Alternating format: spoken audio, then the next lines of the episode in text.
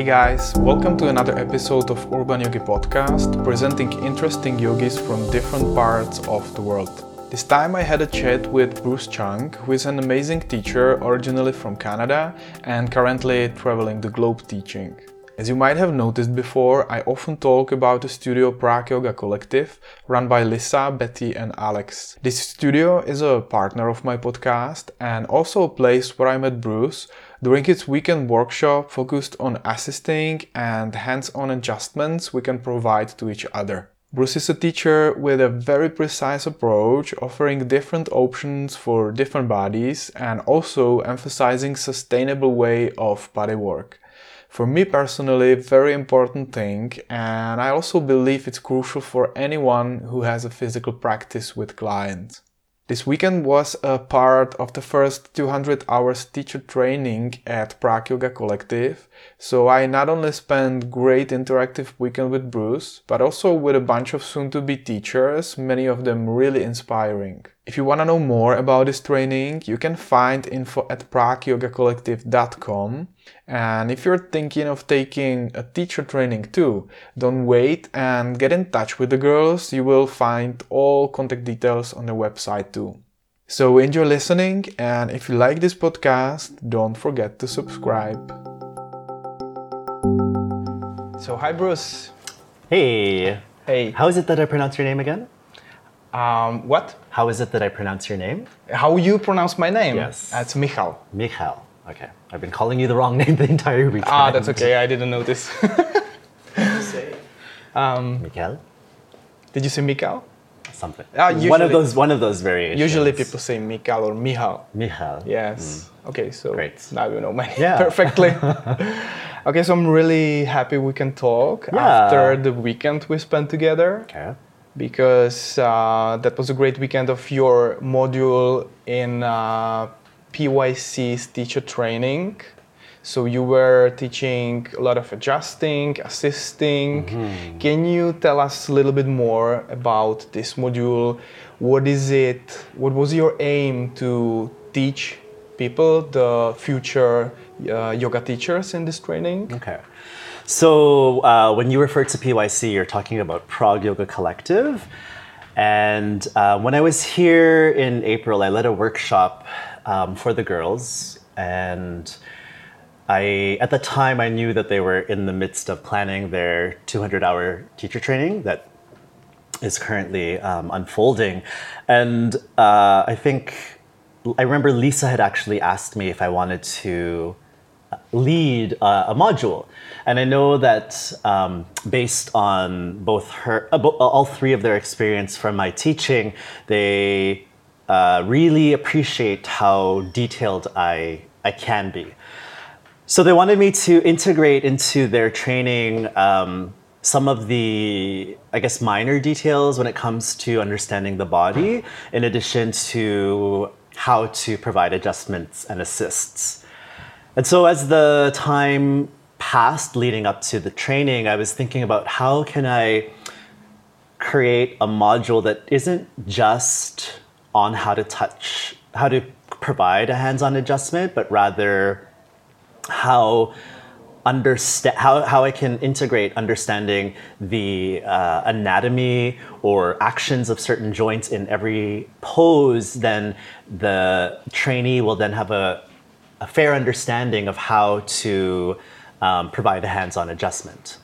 And how how did you happen to know girls? Uh, where did you meet? So Yeah, tell us a little bit more how you actually uh, get in touch with them and, Okay. and with Prague. Sure. So, um, so I have been to Prague a few times. I think my first time to Prague was December, maybe 2016. Um, I came for one of the Christmas markets, and uh, I really enjoyed it. So I came back some months later, and I remembered that Lisa lived here. Lisa and I, we actually met in Bangkok. I don't know, maybe seven or eight years ago when uh, I was I was working, I was teaching and living in Bangkok at the time, and she was friends with one of my colleagues, and so she had come through with her then partner, and um, yeah, I just remember we connected. We had hung out quite a few times. We kept in touch because her, she eventually moved to Manila uh, to teach at a studio that I am friends with one of the owners, and so somehow we just kept being involved in the same circles. I mean, the yoga network, the global yoga network, is actually quite small. Um, can be regarded as quite small, so there's a lot, a lot of overlap, especially as teachers who have lived in Asia. Uh, and then that time that I saw when I was in Prague, and I remembered that Lisa was here. We touched base, and um, after catching up, she was like, "Hey, you should actually come by and, and teach teach some time." And uh, basically later that year. Uh, I did. I came around and I, I, I taught, and that's when they were still located in. Um, uh, I don't remember what that place is called, but where the CrossFit gym is. Before they've moved over here to Mm-hmm. Yeah, yeah, yeah. Yeah. yeah, Yeah. So it, it began with the friendship. yeah, exactly. yeah, nice, and then nice. also, just because there are three uh, partners, um, over time I've also become quite friendly Mm-hmm. with both Betty and Alex as well. Yeah. Are there any plans to continue with this cooperation, like um, uh, in the, in the future, if you're planning to also participate on teachers' trainings in Prague Yoga Collective? Yeah, so I mean, I think this is so. This is my, I want to say, third visit to PYC specifically. Um, uh, we've had moderate success with the workshops that I've led before. I know that uh, the response to to to my classes have been um, fairly positive, and uh, I do think that the the next training that the girls offer, uh, there there will be an opportunity for me to also contribute um, in a similar fashion. Yeah, which I'm very much looking forward to because then it's also an opportunity for me to grow uh, my own teaching and reflect back on what it is that I did offer, what landed well, what didn't, how I can maybe, because I'm constantly looking to refine. I, I think, I hope I am, um, because I just want to, I guess, continuously improve my craft. Yeah, that's that's great that you see that when you're working like consistently when coming back to to the crime scene, that you can you can have this uh, like self reflection and see what actually your students what they learned, how they applied it Yeah. in their own teaching and and their own practice. That's Yeah. great. That's great. And you've been teaching in uh, many different places of the world. Can you just mention some of them besides Bangkok? and- yeah, so I've um, so I'm from Toronto. So I spent the first so when I finished my first teacher training, I lived I was, I was still in Toronto teaching for about a year before I left. Um, I haven't lived in Toronto since then. but that was 2009. I've uh, I've lived and taught in Singapore, um, Dublin, Bangkok. I had a very brief stint in Bali, Hong Kong, and San Francisco. And then um, I'd say largely over the last three and a half years, I've uh, taught, I guess, in many parts of Europe. And then also I've been focusing a lot on Southern Africa. So South Africa, uh, many parts of South Africa, and then also Namibia. Mm, that's many places which are really different. I mean, geographically Yeah. and, and culturally. Yeah. And also, the yoga scene must be a little bit different in some places. But what you see that is connecting all the yogis on, on or around the globe on all these places, Mm-hmm. and on the other hand, what's I would not say different, but what makes the diversity? Yeah. I mean, that's a really interesting question. It's one that I sort of contemplate a lot myself. Um, you know, I think we're in a time where a lot of people are seeking, not even seeking, but they're aware that there is a higher we're working towards a higher consciousness and tapping into being more um, you know spiritual as it were or, or mindful so that we can uh, basically elevate the consciousness of the, the planet. So it, it feels like there's this huge movement towards the greater good. Um, and of course more specifically when i'm looking at these different uh, students all over the world you know there's, there's there's passion. People love the yoga practice. And i think what it really shows me is that no matter the the culture or the language that yoga really transcends well it transcends both culture and language because um, you've got these people around the world who are just so who gravitate so much to the practice and not just gravitate towards it but really like when they are for lack of a better word, serious practitioners, they just like throw themselves into it, and I think that that's you know, it just I think it, I think it just says something. It says a lot about that particular uh, practitioner. And then when it comes to maybe differences, of course, geographically speaking, or not even geographically, but from country to country, we're, they're all different cultures, and so you i might have people who i might have students who are perhaps less less vocal um, when it comes to like uh, an interactive segment. I would say that maybe bodies can differ like this is obviously a generalization but i do find that bodies can differ depending on on where i am there are some places where the yoga is still uh, emerging so it isn't as maybe hasn't evolved as uh, I don't know if evolved is the right word, but it hasn't um, grown or they're not at the same level as maybe other places. So I think like yoga communities, wherever they happen to be, can reflect that local culture. But at the same time, when I'm traveling, I also feel like I have access to a very specific demographic. It's like I get to meet locals, but locals who are like-minded. You know, it's uh, which I think is really special.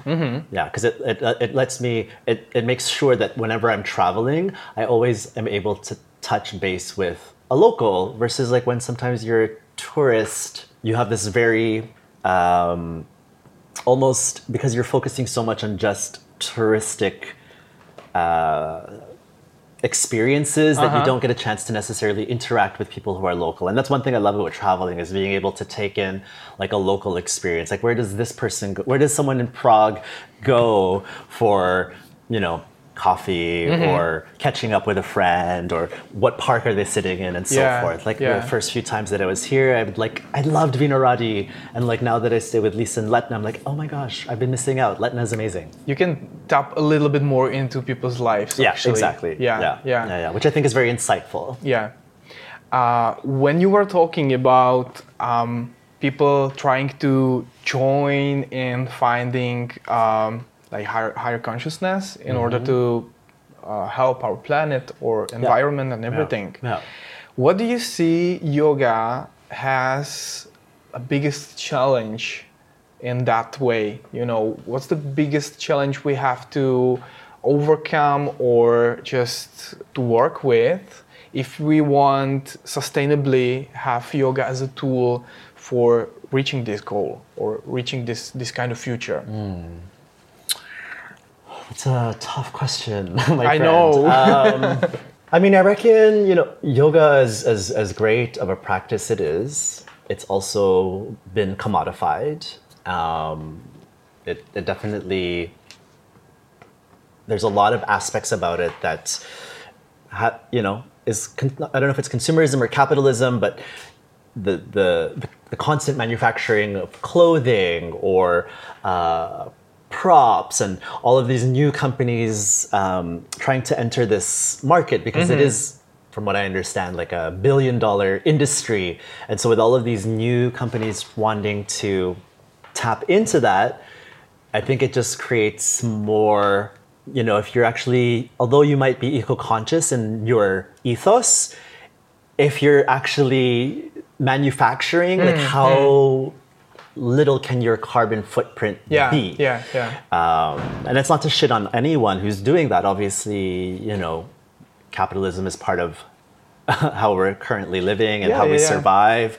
So i think that can be a bit of a challenge. That's kind of what springs to mind initially. Yeah, it's actually very um, tempting if you like some activity to get some new toy for this activity, Absolutely, right? yeah. Like if you love yoga, you like you, you love practicing, then it's really tempting to buy a new yoga mat, which is great. Yeah, sure, Mm-hmm. yeah sure. yeah It is also for teachers for sure very tempting to travel a lot. Yeah. Because there you can see places, you can you can uh, meet different people. Is it also in your plans to open your own studio? Because it then it really brings this moment like of uh, like settling down. So do you feel like in this point, or maybe do you see it somewhere in future? Yeah.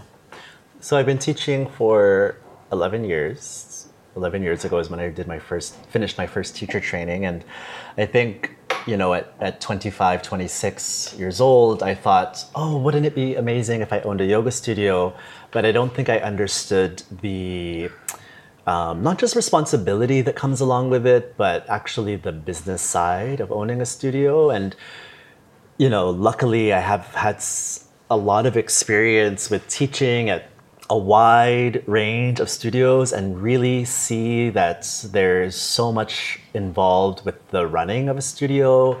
You know, it comes down to the bottom line and how much I've seen yoga teachers become studio owners and then suddenly they there is the possibility of losing their passion for mm, teaching mm, because mm. they're so their attention is more on keeping their business afloat. And I know that for me, my passion is 100% teaching mm-hmm. and not necessarily running a studio because of it possibly taking away my my passion. Yeah, yeah, yeah. You, you you have to invest a lot of your energy into operations and planning and everything. Precisely. But don't you also have to think like business wise when you are, let's say, nomadic yoga teacher? Because you also have to plan where are you going. Uh, when if you are going somewhere really far, then the flight tickets are for example, very um, expensive. Yeah. So then you have to know how much you need to get paid for the yeah. workshop and stuff. Mm-hmm. This is also uh, kind of uh, business-wise thinking. Yeah, I mean, I think in terms of business, um, myself as a yoga teacher, that's my business, mm-hmm. and uh, traveling and teaching, I have opportunities to, you know, lead a module mm-hmm. on a 200 hour teacher training or i've just come from sweden where my friend and i who owns her studio we've led our second annual teacher training and um, i also host retreats two or three times a year uh, in addition to leading workshops um, when i travel so you know income is being generated if i recall though one of the first things that really motivated me when i left my previous profession to start teaching yoga was that money wasn't it wasn't the be all end all. Mm-hmm. I recognize that money has importance in helping you to, you know, um, invest in yourself. And, you know, the, I love taking education, like I love trainings and I love further educating myself around what's going on in the yoga industry and the movement industry. Like, what I want to stay on top of all of these trends and understand why this is as it is. Um, and I know that money can help to facilitate that. Money can help to facilitate so much, but it's like, it's still, for me, it's not like I want to necessarily be like, that's not what drives me. It's like, what's driving me is the, is the teaching. Um, and so, you know, mm-hmm. I think I've I've done okay for myself, but you know, there, there might have been a year or two where I just broke even, and it, it was okay. You know, there was a bit of a struggle, but it was like I'm still doing what I love, mm-hmm. and mm-hmm. that's the that's the bottom line. That's yeah. what's most important to me. That's I think that's also the the message for all the teachers beginners mm-hmm. when they're starting uh, with teaching either like freelance hosting in different studios or trying to open the studio that there can also be hard times. Exactly. Yeah. Yeah. Yeah.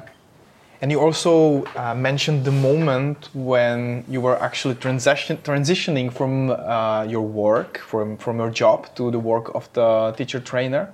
Teacher trainer yoga teacher yoga teacher okay teacher trainer teacher trainer future teacher trainer future teacher trainer um, can you tell me more about this moment? How did it happen? Was it really quick? Like you said, I just want to quit the job yeah. and start teaching, or how did it happen? So that was quite a long time ago. Um, I so I, just really briefly, I worked in banking for seven and a half years. I did it straight out of high school because I didn't know anything else. And um, I think maybe after the fourth or fifth year, I just knew that it wasn't for me. I was passed up for a promotion, and uh, that really just gave me an insight to like, uh, or rather a revelation that like, okay, this isn't actually where I should be. This isn't making me that happy. Um, and I, I, needed I think I had like had so many friends who were tra- like not just traveling, but doing working abroad or studying abroad and I, I, I, really craved this experience even though i was already traveling. I wanted to know what is it like to live somewhere other than canada? Um, and just through some conversations with like ment- mentors in my life who understood that i was already practicing yoga and that i loved yoga but i also loved travel um, it was really at the encouragement of my friend joshua joshua craig. And he said you know i think you should do this. You really love the practice. It's really transformed you, and you also have this interest in traveling. Um, I think if you do this, this is going to be your key, your your key out of, of banking. And basically, when I got back from my teacher training course, that first one that I did, I was still I was still working, but also teaching part time. And then it just kind of becomes clear when you're doing two two things, and one of them is bringing you joy, and one of them isn't. It was like okay, it's pretty obvious to me that I, I need to choose one if I really want to be fulfilled, right? To be faced with this to be faced with this decision. But I also needed to know that I was ready for it. And when I say ready for it, just not only mentally and emotionally prepared, but also financially to go from having something very secure and stable to something that may not be as much uh, initially anyway, because it would be a, a transition where I mm. went you know, I can't just quit my job and think I'm going to get a full uh, a full time teaching schedule right away. So I needed to make sure that I had my bases covered in case I wasn't teaching a lot. Mm-hmm. But luckily, you know, this is back in 2008, where um, teachers were not. There weren't as many teachers. There were still a few, and yoga was, you know, it was already quite. It was like in the maybe that, it was already growing quite quickly, but there was still space for mm-hmm. people who mm-hmm. were who wanted to teach.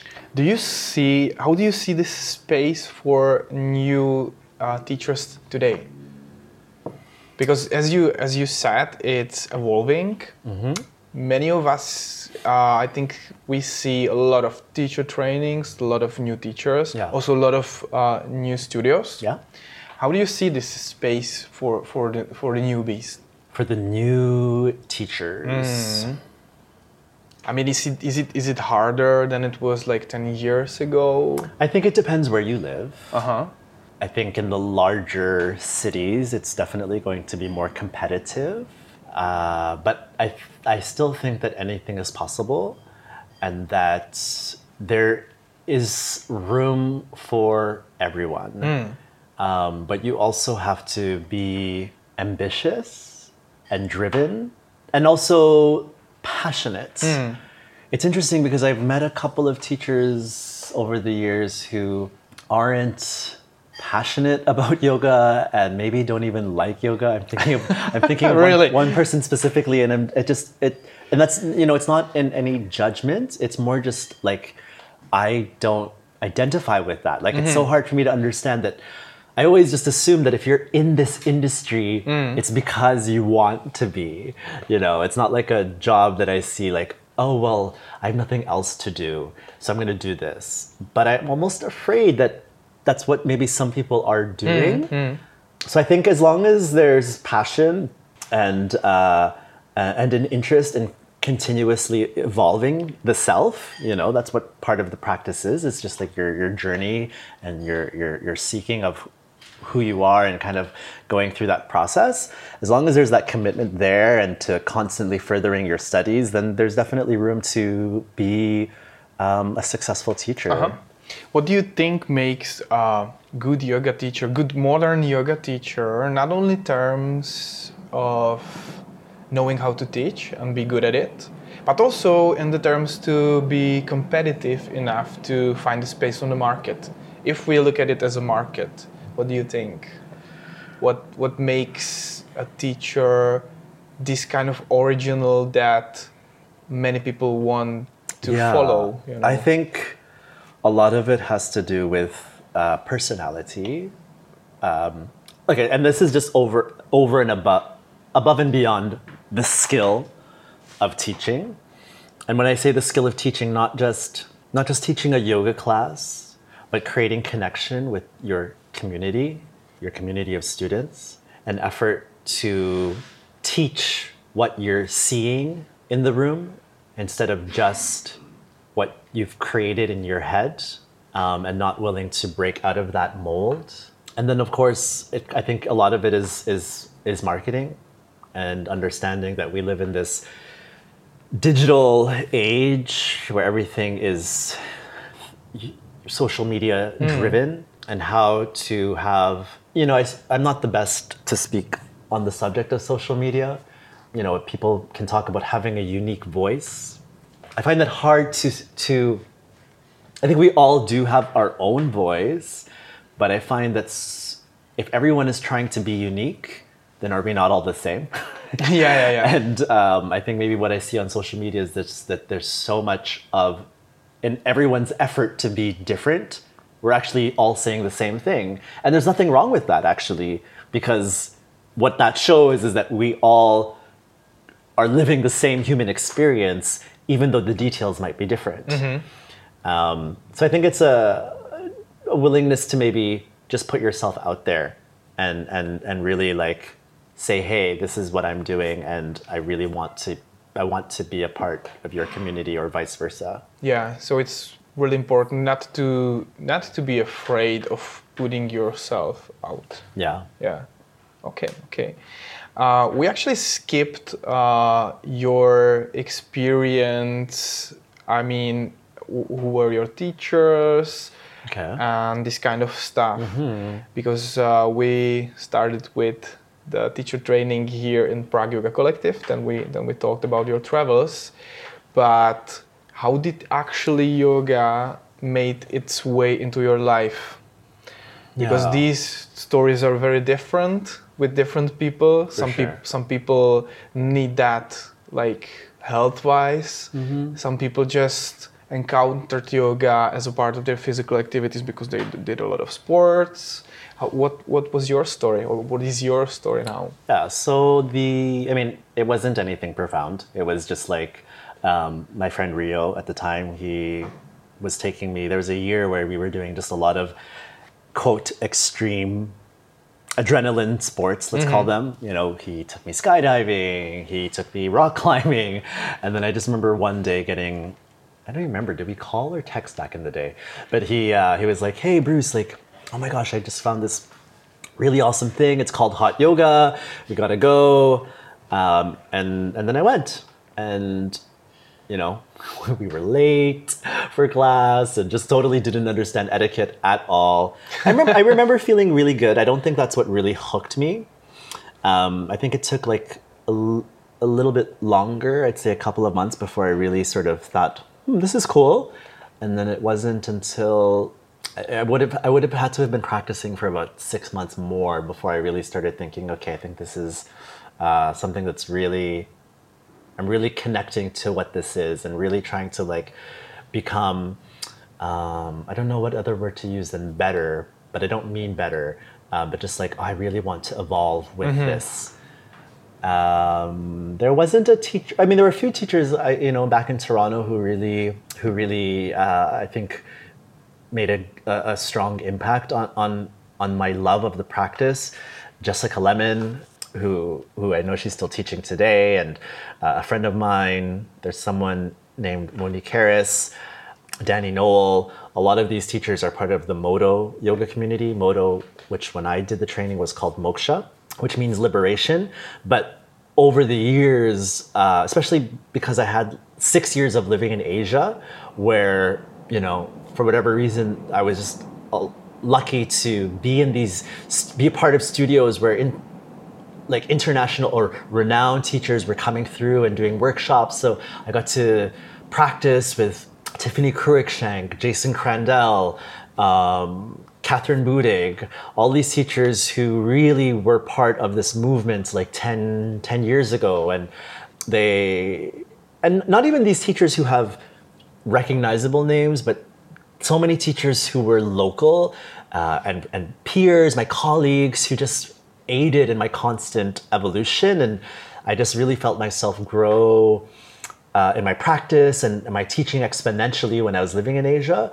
But I would say that some of my most influential teachers today are Dice Dice Iida-Klein and and Bryony Bryony Smythe of, of Bryce Yoga, and um, you know we met in Bangkok many years ago, and they for more or less five years were just like my constant go-to, and um, I really like to not mention them at all is like to do them a disservice because my practice grew tremendously. My my teaching changed so much just by practicing with them, and I, I love them to death, um, for sure. But I'm always interested in just constantly learning, and you know, one of the things that I think is important as a teacher, if this is something you want to have as a, a, a long-term career, is to commit to to not just self-study but actually actually education. And you know i think once a year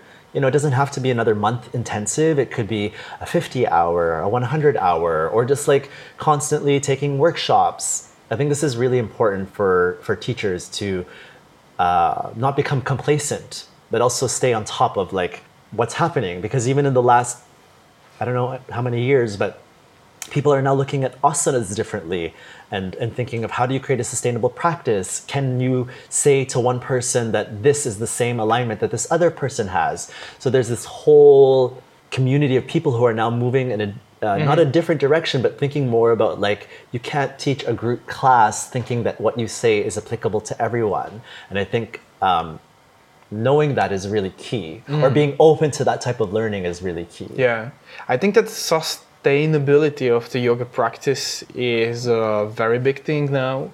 It has a lot to do with anatomic insight, and this is something what I saw in your teaching as a as a very big part. Yeah. There's a lot of alignment and uh, and assisting. Yeah.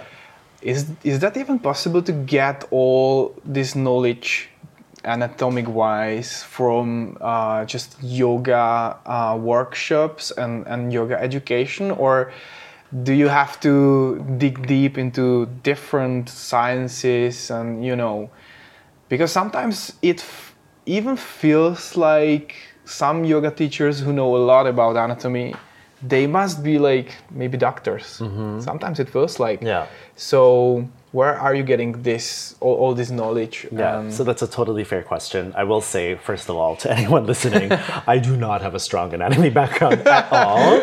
Um, I just kind of like take. I wish I actually had more. Um, I need to. Yeah, I, I definitely should invest more in, in anatomy. The more like just more detailed anatomy. But in any case, a lot of I've been lucky that my teachers, my yoga teachers, um, have just been incredibly knowledgeable, actually, who do have the type of knowledge and insight around anatomy that I strive for or aspire to have. Again, Bry is amazing, Dice is amazing. But to that end, I've also, you know, and I, I love looking through articles, Yoga Journal, or there's so much online material that can be found if you just do the right search. Uh, something that I've been exploring a little bit more this year, which is outside of the yoga realm, is a system called FR, Functional Range. Uh, is it Functional Range System? I think it's the FRS, Functional Range System. And they really talk a lot about um, uh, joint joint movement and joint stability and how you know these things are very important in the longevity of just the body. And you know as you may have experienced this weekend and back when i was here in april um, that's just it's sort of like a direction that I'm, I'm, I'm taking. And as i you know i've only done the one seminar but integrated a little uh, elements of that system into my own personal practice and have intentions of going to another seminar later this year but right now, what I'm sort of toggling with is the integration of that knowledge with asana and how we can fuse the two to the benefit of the students, to the benefit of the practitioner. Mm-hmm, mm-hmm. okay how much uh, how much space does the like spiritual part of yoga practice have in your own practice and in, in your teaching mm-hmm. Yeah. Um, what, when you say spiritual, what, what are you? What do you mean? um spirituality Um, yeah, I think. Well, spiritual, I think, can be interpreted in many ways.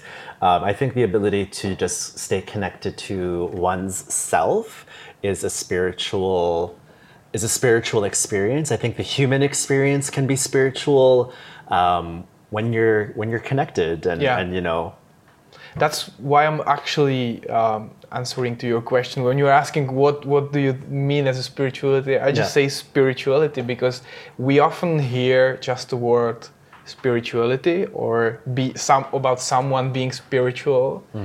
But what does it refer to? Mm-hmm. Yeah. So it's always interesting to, to, to hear what does it refer actually Yeah, to you, for you- sure. for you to yeah.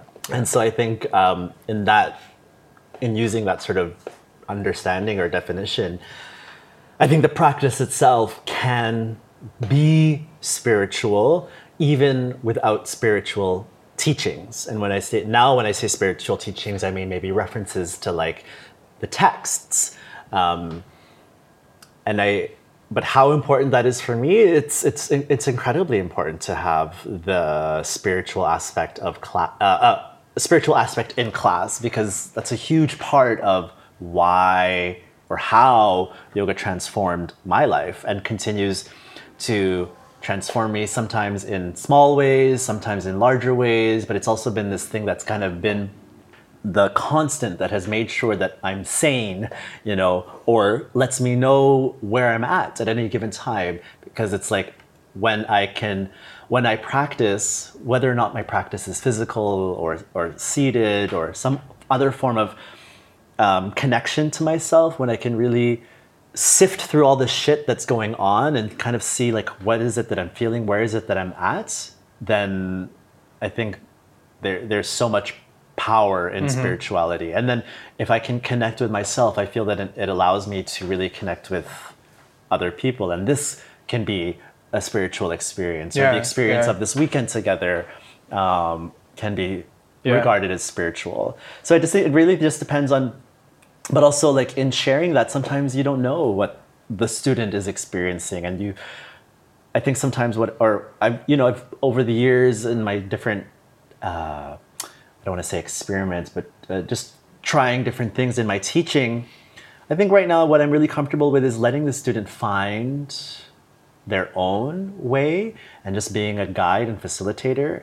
I think what really helps, what I find really effective is moments of silence and moments of stillness, because I think it's those moments, especially where you can really tap into a lot more, especially right now because we're so distracted. You know, I know right now one Yeah. of the things I'm working on is making sure I'm not on my mobile as often. um, so, yeah. Yeah. Does that answer your question? Yeah, I think so. So, would you say that yoga is one of the one of such clever systems? I'm not saying the only one, but one of such clever systems that only it it, it just um, is enough that you practice and you dive into practice and spirituality can come or this um, like deeper insight in what's happening in your mind and what's the connection between you and the outer world it just comes because it, it just works Yeah, I mean, I can only speak about my experience and then also maybe the experiences I've heard from other people. So it can't be everyone. But I believe that yoga has the power to tap in, help someone tap into a more spiritual hmm, side, hmm, hmm. whether or not they whether or not they even know it. Um, so many, and I think it's also because I see it. I've seen it that so many students come to yoga initially because it's physical, and for whatever their initial intention is for practicing, when they commit to it and over time and over time, there's like they keep coming back, and it's like, is it really just something physical that you love, or is there something more? Is there something more there? yeah And I would say more often than not, it's the latter. There's, it really just helps people. It helps people heal and uh, work through stuff and ground them. Um, does it have to be yoga exclusively? I don't think so. You know, people who dance, people who write, people who sail, any type of activity where you're just, you have no choice but to really immerse yourself in it. I think these are such uh, beautiful ways to to be meditative or spiritual. Yeah. Just, Connection with another person and intimacy. There's like so much possibility. Yeah, yeah, it's again about the about the finding what you have a passion for, right? Yeah, one hundred percent. And you know, I think uh, the longer that I'm that I'm doing this, the less inclined I am to tell someone why did you come to yoga. Mm-hmm. Like, if I meet someone new and I tell them I- I'm a yoga teacher, oh, I haven't been to yoga, oh, I haven't been flexible. I'm like, it's all good. Like, you do you, I do me, and that's fine. Yeah. I've kind of, I feel like more recently, I'm just like, it is what it is. You know, I don't want to force. I think it's important to just embody whatever it is your your values are and through embodiment then people will be curious. Oh Yeah. like why is that person so grounded? Or he's always really calm. Or you know or maybe they'll catch me on a bad day he's an asshole. So it's like you know i'm not and and i think there's room for error too. And you know one thing that i've been trying to remember a lot these days is that um, we're always doing our best you know no matter what.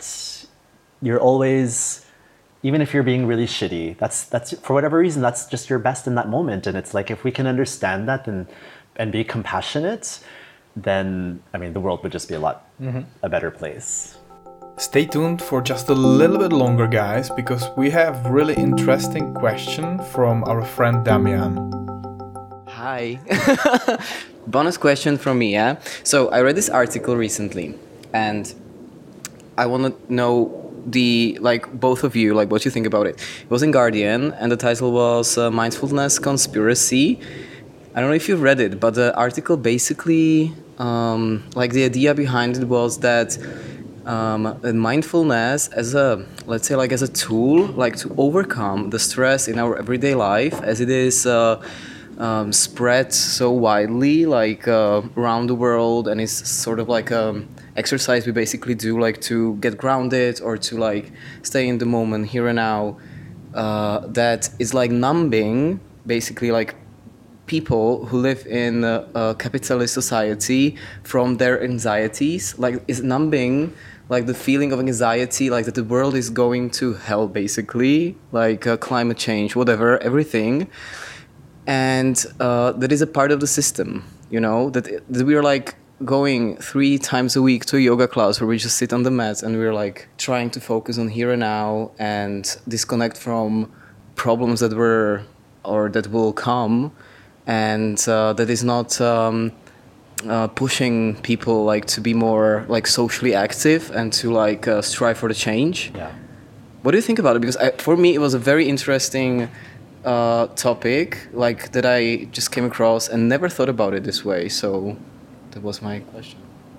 do you want to go ahead Bruce, go ahead. Okay. because you're my guest. I Yeah, will. sure. I, I will also like to uh, answer that because it's really. I, I didn't read it. It's, it's it's it's interesting, but so maybe you can put we can put the url in the, Yeah, the sure, sure thing, podcast yeah. oh yeah, yeah, definitely. So yeah, that's a great question. Um, great point you're raising, and it's true. And you know, suddenly I feel like I'm called out because I'm not being active, an activist.